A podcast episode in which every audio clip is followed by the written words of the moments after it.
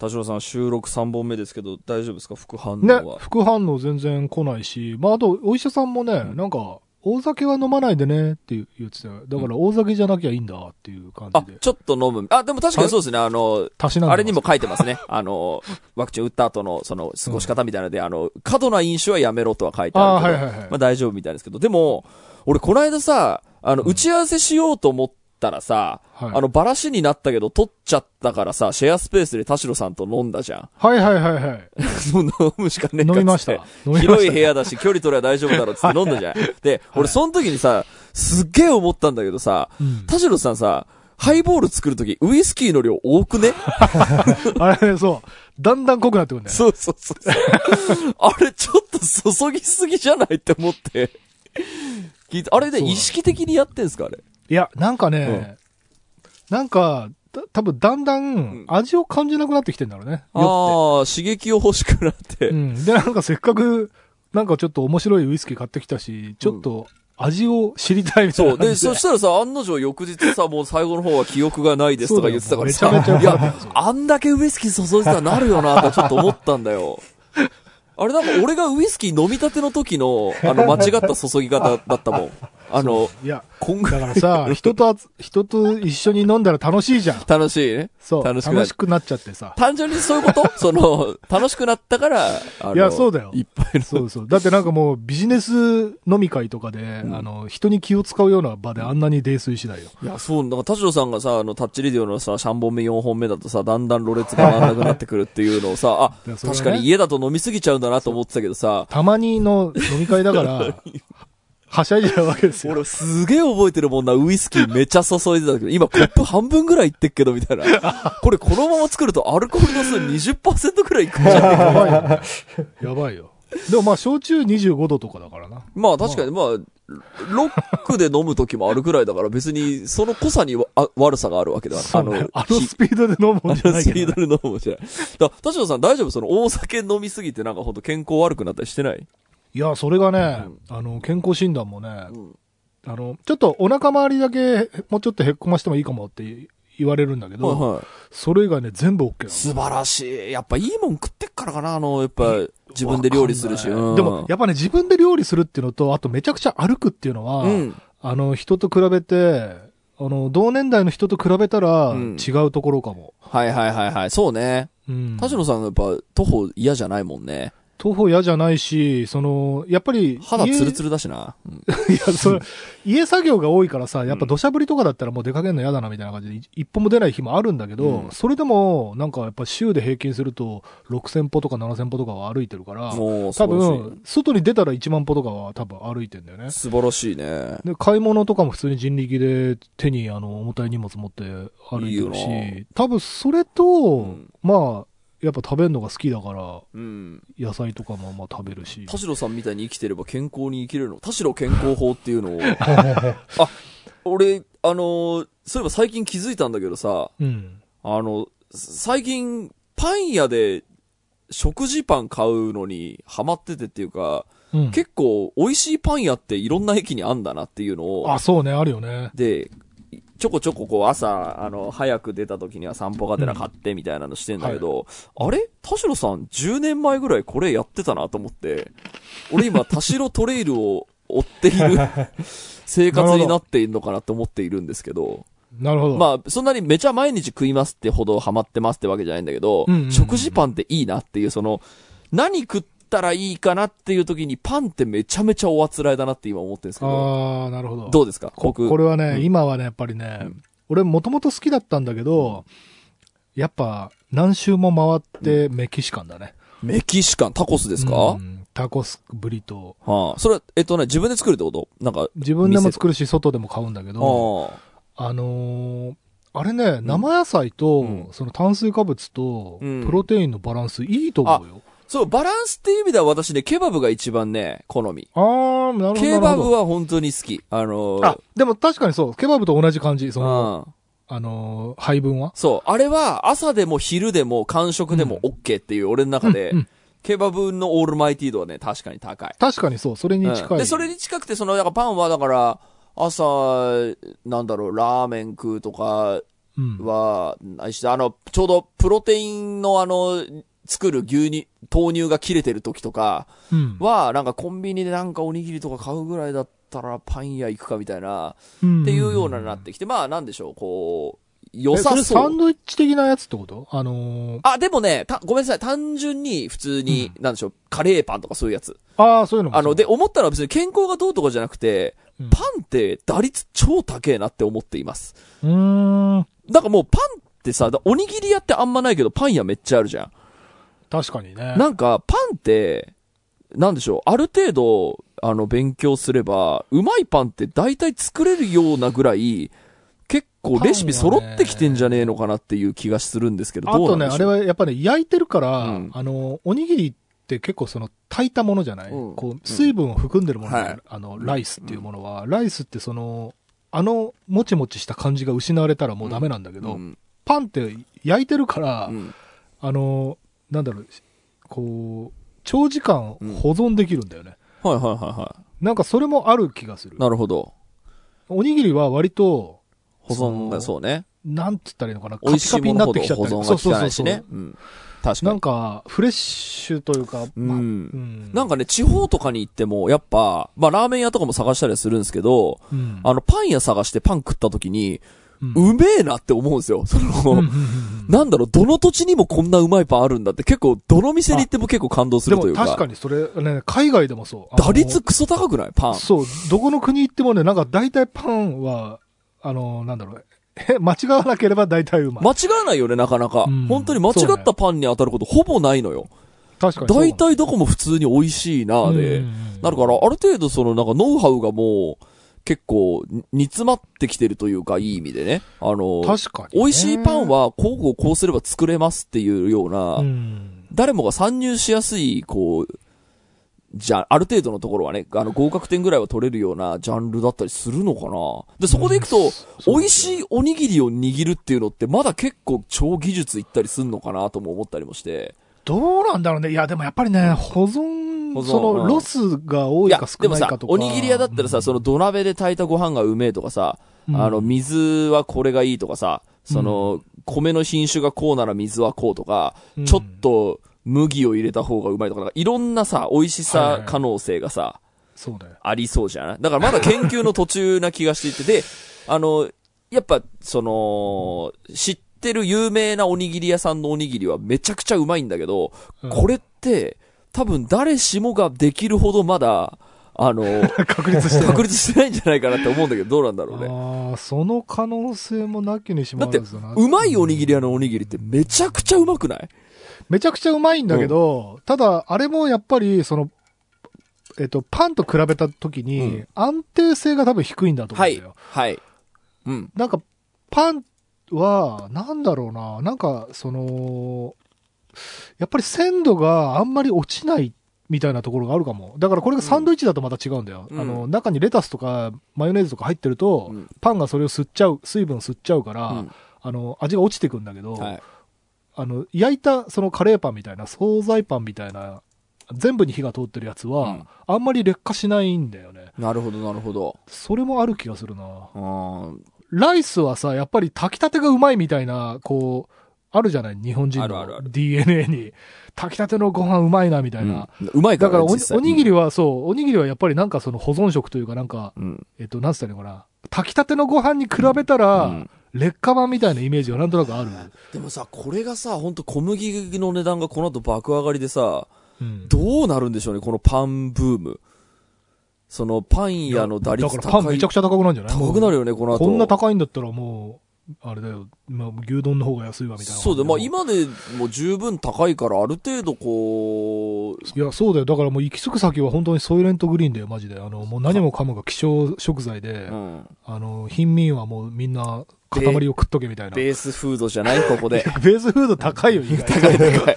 全然安くなってないからね。うん確かにちょっと、あのね、ちょっと話一瞬それたけど、やっぱちょっと小麦の値段はちょっと心配だね、この後ね。いや、なんか、俺、それ以外でうも、んすごいいろんなものが軒並み値上げしてああ、もう、こっからすごいですよ、もう。原いや、すごい。それ、それで言うとさ、円がすげえ安くなっちゃってあて、今あそうそうそうそもそもそこが、123円とかまでいってるよね。今125円でしたよ、今日あの、。そこまでいってるの？もう、むちゃくちゃですよ。僕、もう来月海外なのに、こ勘弁してくれっていうあ、。確かにあ、。そっか、ちょうど、そう。やっぱ何が困ります？円安に。何がって、だから全部円で決済するから、何何もかもが。だからうん10%、15%オンぐらいになってる？そうそうそうどれぐらいになってるの？そう。そうだよねそう。もう1ヶ月ぐらいでそんくらいですよ。10%これはぐらい。、あの、うん世界危機とかの影響なんですかロシア危機からの影響なのかいや、もう自国にけ経済制裁してるんじゃないか、日本はっていう、そういう。なんか、その、直接的な原因はあるのかな？円がどんどん安くなっていやー、まだその辺がね、まあ、ちょっと僕も調べてみないと。ニュース調べれば出てくるか。ちそうそうょっと確かにちょっとふ心配な動きでは。困りましたよね。ね。でも、株はここ数日が急に爆上がりしてそう、て。爆上がりしてるから、まあ、そうまあ一家になっちゃうんですけど、まあ一家にはなっちゃなないけど。結局ね、どっかで、こう、戻ってきたりするのが、そうまあね円とかあの株だったりするから還ね。流されてるどっかに流れ着いてるだけだとは思いますけど、とにかく円からは逃げてますね、お金は。確かにね、円が安くなってるってなると、ちょっと心配だよね、日本国民としては、ね。いや、だからやっぱり観光でいっぱい外国人を呼ぶしかないよね、もう。そうね。デラさんはあとは本当に外貨を稼ぐ。そう、現外貨を稼がないといけない。そうね、有利な方に。その国で稼がないといけそう、ない。有利な方に持ってくる。出稼ぎよ、出稼ぎ。さあ、ということで今週も始めます。はい。田代智和と。田淵智也のタッチレディオ。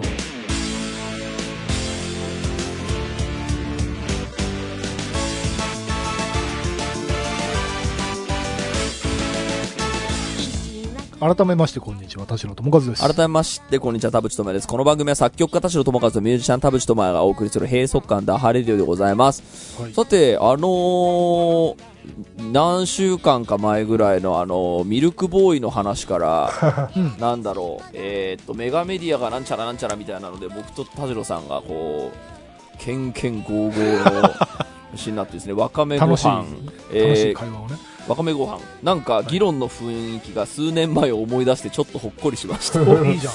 いいあれでしたよね、えー、餅は餅屋です、えー、捉え方間違ってるかもしれませんが作る人と売り出す人という観点の違いで話がすれ違っているのかと思いました。どちらの話もよくわかるけどすり合わせるのって難しいと感じました。だったり、まあ、あの、あのなんでしょう、良くも悪くも、まあ反響はあったので、まあ話した回はあったのかなと思うし、ハッシュタグにも来てたな、ちょっと全く収束しない議論を見て、辟易としてったところに、お互いの意見を聞いて、なおかつ仲裁してくれるデラさんの存在があるタッチレディオよりという、ね、デラさんのおかげであの放送が救われたよね。でもその人、ちょっと、あの、ごめんなさい、遡あの、ツイートちょっと遡っちゃいましたけど、田淵さんは、多分一人の年収が300万くらい稼げる中小企業的で好きなことができるアーティストの話がしたいのかなと思った。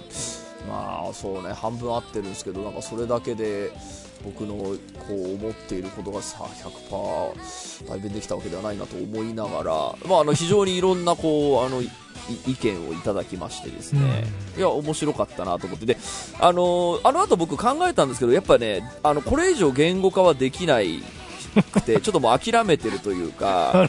やっぱもう無無理だなこれ説明すんのっていうこれ俺だけがもう墓場まで持ってくジレンマだなって。そうなんだ。だってもう今までずっとこれ言ってきたけどそれで世の中良くなったこと一回もねえしそれで世の中回ってるしみたいな。なんかうん。あ、の言語化ををそもそも別に言語化するために俺この仕事やってるわけじゃないから、うんうんうん。まあ諦めようかなと思ってるので話しなくてもいいんですけど、うん。えっ、とちょっとリターンズ的にですね、はい。ちょうどタイムリーにあもしかしたらちょっと近いこと言ってるかもっていうのを見つけたので、ちょっとそれ読んであんまりちょっと一回に膨らましたくないんですけどね。なんかまあ田淵がこれにこだわってると思われるから途二部中で制にしてもいい。二部制にしてもう一回あのパンの話に戻ってもいいんで途中で、はい、ということで、えー今週も30分間あなたの閉塞感を。ダータチ。と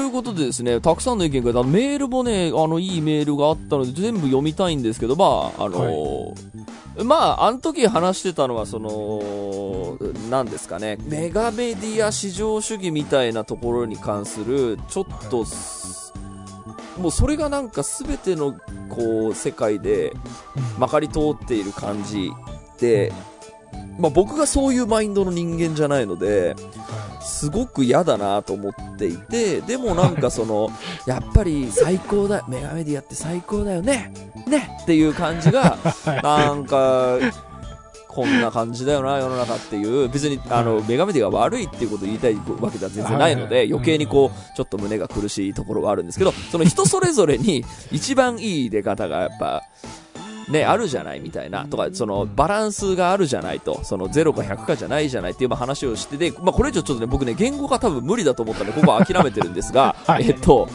その時にですね、やっぱ、あの、やっぱ常に作ってくるのはね、ジェーン・スーさんですね。あの、僕の尊敬している TBS ラジオの、えっと、昼の帯番組やってるジェーン・スーさんのコラムニストの方ですね。はい。えっと、格闘家の青木真也さんとの対談がありましてですね、えー格闘技プレスの対談、これ非常に面白かったので読んでほしいんですけど、その途中の、えーっと、話でですね、えーっと、ちょっとかいつまんで、は、しますけど、まず青木さん、ラジオって消費されるスピードが本当に遅いというか消費されないじゃんという指摘。で、えー、ジェーンスーさんが消費されないね、70歳、80歳までできるから、えっ、と、で、その、青木さん、えーそれでいい客を持っててさ、今やジェーンスーと堀井美香のオーバーザさん経済圏みたいなものまであるわけですよっていう、あの、こ今、ジェーンスーさん、ポッドキャストもやってて、それめちゃくちゃ面白いんですけど、はいあの、まあ、そういう感じで、こう、まあ、ラジオの中でこう自分の、えー経済圏も作ってるし、あの、とても楽しい生活も送ってる。ただまあ、人気者にはすごくなっている。うんっていうことに関しての、えー話をまあしていて、えー私たちは消費されることに関してものすごく敏感だよね。えーそりゃそうだよ。だって他人にハンドル握られちゃうじゃん？そしたら終わりじゃないですか。自分じゃない自分を作られちゃうので、えースーちゃんがずっと自分のハンドルだけは手放さないでやってきたのはやっぱりさすがですよ。みたいな、え話があったり、うんえーっと、普通に暮らせなくなったら終わりですよって話もなかなか、え刺さるところがあったんですけど、はい。えーまあ、えーススーさんがですね、えー一度バラエティのレギュラーをやって、ああ、これはちょっと私に向いているものじゃないなと思いまして、それ以降は基本的には次長の話ができる番組以外には出ていないんですね。あと、匿名性って一番買い戻せない高価なものなので、えー前に青木さんがいかに街中で格闘家とバレないようにするかと言っていたのを今ではすごく理解できるようになりました。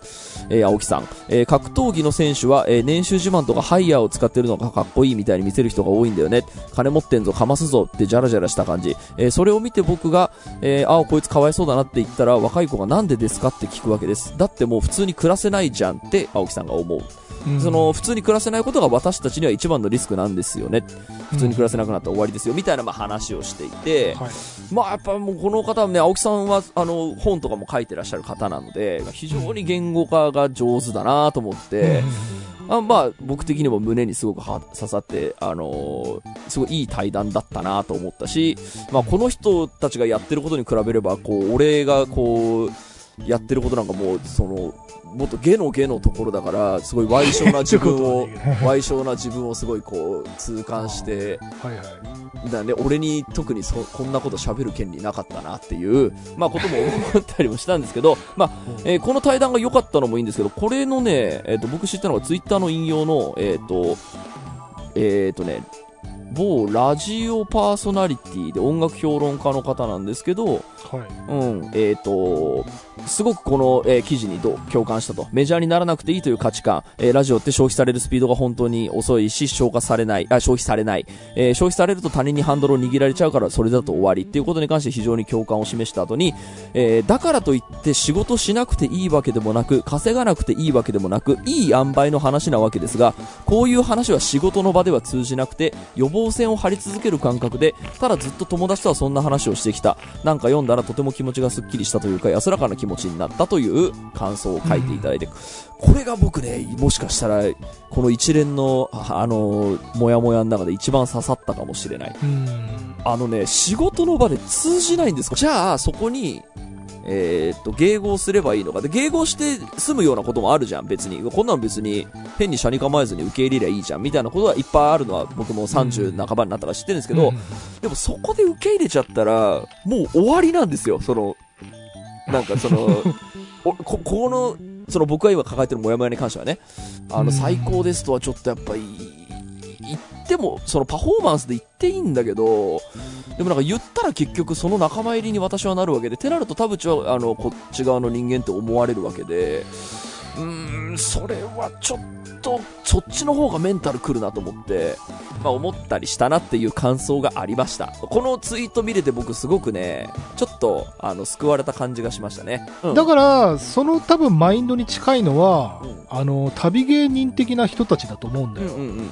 あの、ミニマム生きていられるからいいじゃんみたいな感じ？そこで、そのミニマムでいいってことだよねとか、そのさっきのツイッターに田淵が言ってるのはこういう中小企業的なことだよねっていうと、んんんそうでもないんですよね。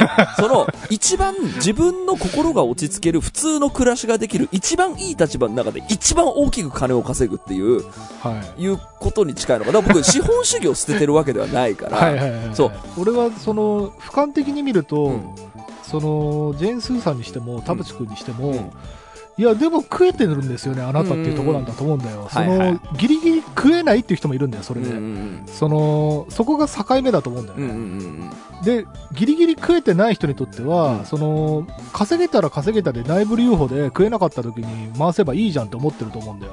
だけど、年平均でその生活費ギリギリ稼げてるっていう人は、うんギリギリ稼げない年があるから、うんそうすると死ぬじゃん。もうすぐ即死だから、うんうんその、食えてる人がそれ言っても説得力ねえなみたいなところだと思うんいだよ、ね。、やあの、だからそこに関して、まあ、んスーさんと私を並べてしまうのは非常におこがましい話ですけど、うん自分の才能があって、えっ、と、うん自分のビジネス感があって、ちゃんと稼ぐところまでは、えっ、と、ある程度狙い、で、そこの立場に入れたラッキーっていう自分もすごく知っていて、はいはい。だから正直、えっ、と、なんでしょう、こう、高みの理論、じゃあ理論なんですよ。よねこれはもちろん、そこに関しての、あの、あ浅ましさは、あの、ご指摘があるのは、とてもよくわかります。まあ、何にせよ、その、自分が、えっ、と、大事にしたい人生と、あと、うん自分がやっぱ、えっ、と、全員を幸せにしたいわけじゃないからさ、はい知らない人別にし、あの、ね。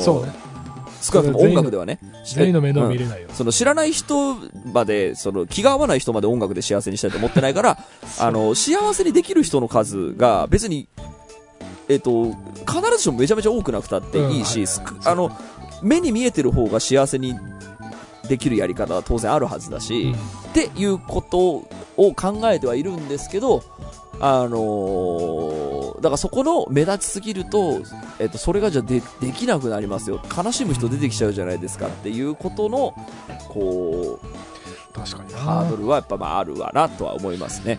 その自分だけならまだしも周りのことまで考えたらあれだよねまたすごいモデルが複雑にはなっていくなります。だから、だからやっぱ言語ができないんだと思いました。ううんんそうね、だから、その、へ、そう、変に伝わったら、あの、非常に誤解が多分多くなってしまうのであれなんですけど、非常にいい環境には私いるので、人的にもね、とても信頼できるところにいるはいるので、だけどまあその、いろいろその、もう10年、20年考えながら折り合いをつけてつけてこう来た歴史もまああるのも事実なわけで、あーなんかみんなこんなことに悩んでたりしないのかしらと思ったって、まあごめんなさい、私の話はいいや、戻します。はい。はい、今なんかどうでもいいメール読めないかなと思ったけど、大体メールがまあまあ重かったんで、エンディングでなんか、ね。エンディングでダ話して時間を設けましょう。はい、ということでありがとうございました。ありがとうございました頑張って編集しよう。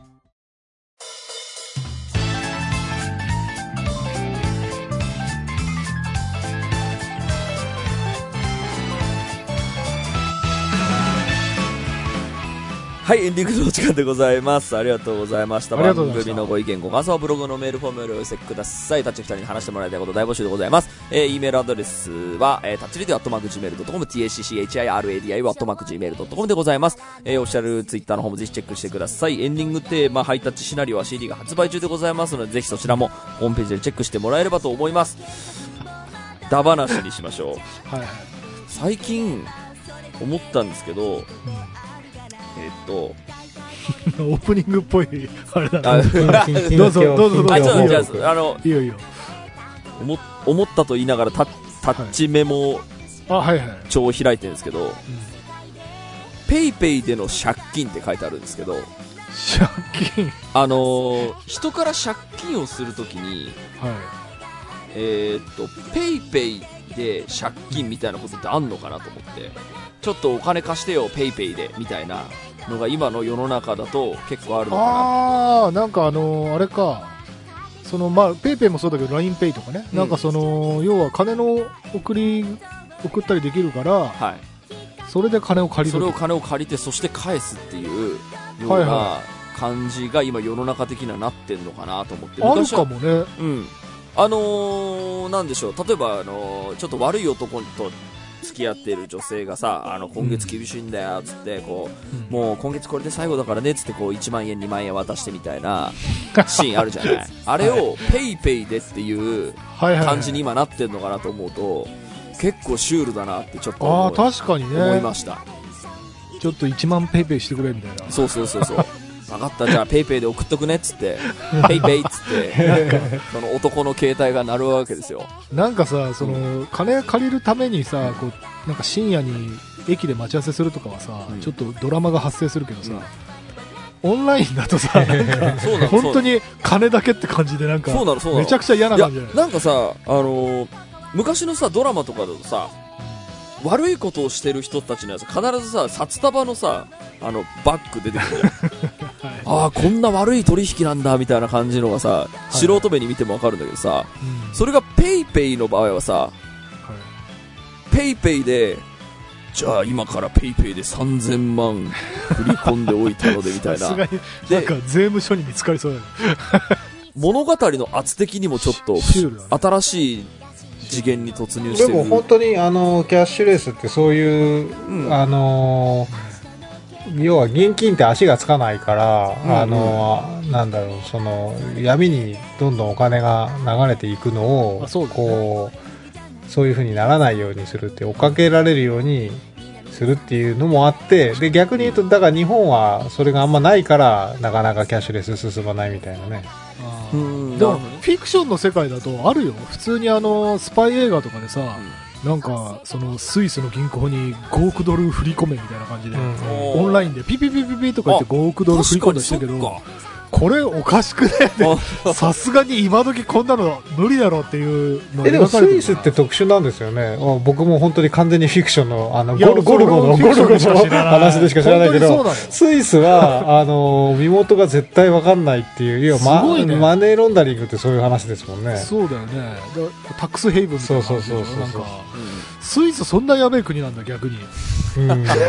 あ俺そうタッチレディオで話そうメモっていうの俺もそういえば撮ってたわあのね俺俺ちょっとこうあのね声優シンガーの小林愛香さんっていうのがいるんですけど、最近ショートヘアにしたっつってね、はいはい。あのまだそのあもうこの放送の頃にはあれかな出してるか、でそのショートヘアの写真を見せてもらった時に、あのこれ俺のうっかり失言っていうエピソードなんだえこっちの方がいいよって俺言ったんだけどあ後で家帰ってきてから考えたら多分ね答え違ったなと思って、うん。多分答えはあショートも似合うね。まあ。前のロングも良かったけどっていうところだったあなっていう。なるほど思ったっていう。なるほど。俺その思わずそのショートを見た時にすごい似合ってて、うん。こっちの方がいいよって言ったんだけど、うん。あれは多分違ったなっていう反省を。これな何の話から今この話になったんだっけ？違う違うでもタッチレディオで話そうと思ったタッチレディオメモね。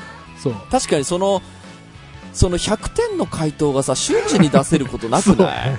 あので帰ってからああれ絶対違ったなって思って。うん。いやあるある。あのさ俺その久々にこの間喫茶店でねうん。あの店員さんの人がお会計の時にこう私のことを知ってたらしくてはい。まあ声かけられてて、うん。まあいつものことながらまあむあの全然はい、も無のうありがとうございますってもう二度と来ないけどそう、えまあ二度とはいかないんだけど、そのちょっと、まあ、そのサインをって言われた時に、あの、すいません、ちょっとサインはなるべくしないようにしてるんだ、申し訳ないっつって、はい。で、まあ、で、こう、店を出て、なんですけど、その時すごい思ったのが、僕がなんで声をかけてこない人が好きなのかっていうと、あの、声かけられた後に僕ずーっとそこから30分ぐらい凹んでんすよ。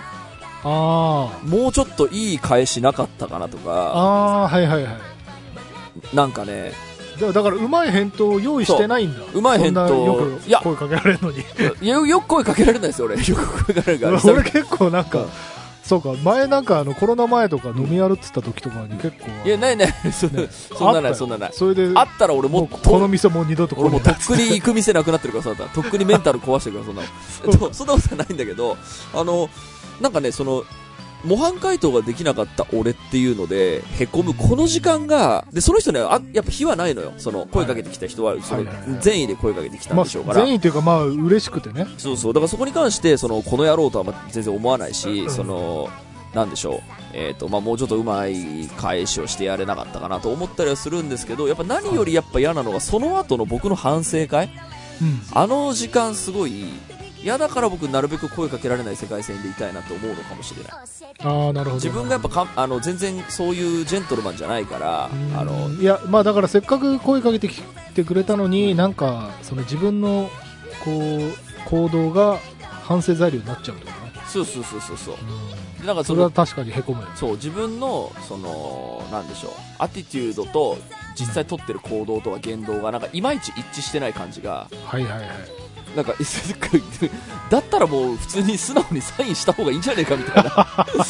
確かに。そうそうそう。だからもうこんなことでいちいち悩むぐらいだったらもう、って思わなくも、うんあの、ないというか、それもっていうのがそのさっきの田代さんの今のショートヘアの話聞いて思った。正解がね。その、思うよね。本当にそういう、なんでしょう、仕あれ絶事、対正解じゃねえな。本当一回しかレコーディングで会わない人とかさ、そのめったに会わない、その、業界の人とかの時にさ、ちょっとなんとかうまいく話をしようと思ってさ、テンパって変なこと言った時にさ、もう取り返しつかないじゃん。ずーっと凹むんだよ。なんか別にカッコつけてとか、テンパってとかじゃないんだよね。うんスッと出ちゃったんだよ。そうなの。そうなの。素が。めちゃくちゃかっこ悪いのよ。うん正解じゃないっていう。そうなのよ。めちゃくちゃ悲しみねかっこ悪いの。あれ悲しみあるのよ。っていうことを思い出しました。さあ、これぐらいでどうかな？お ということで、今週もありがとうございました。ありがとうございましたはい、以上です。はい。はい、お相手は田代智和と。田淵智也でした。また来週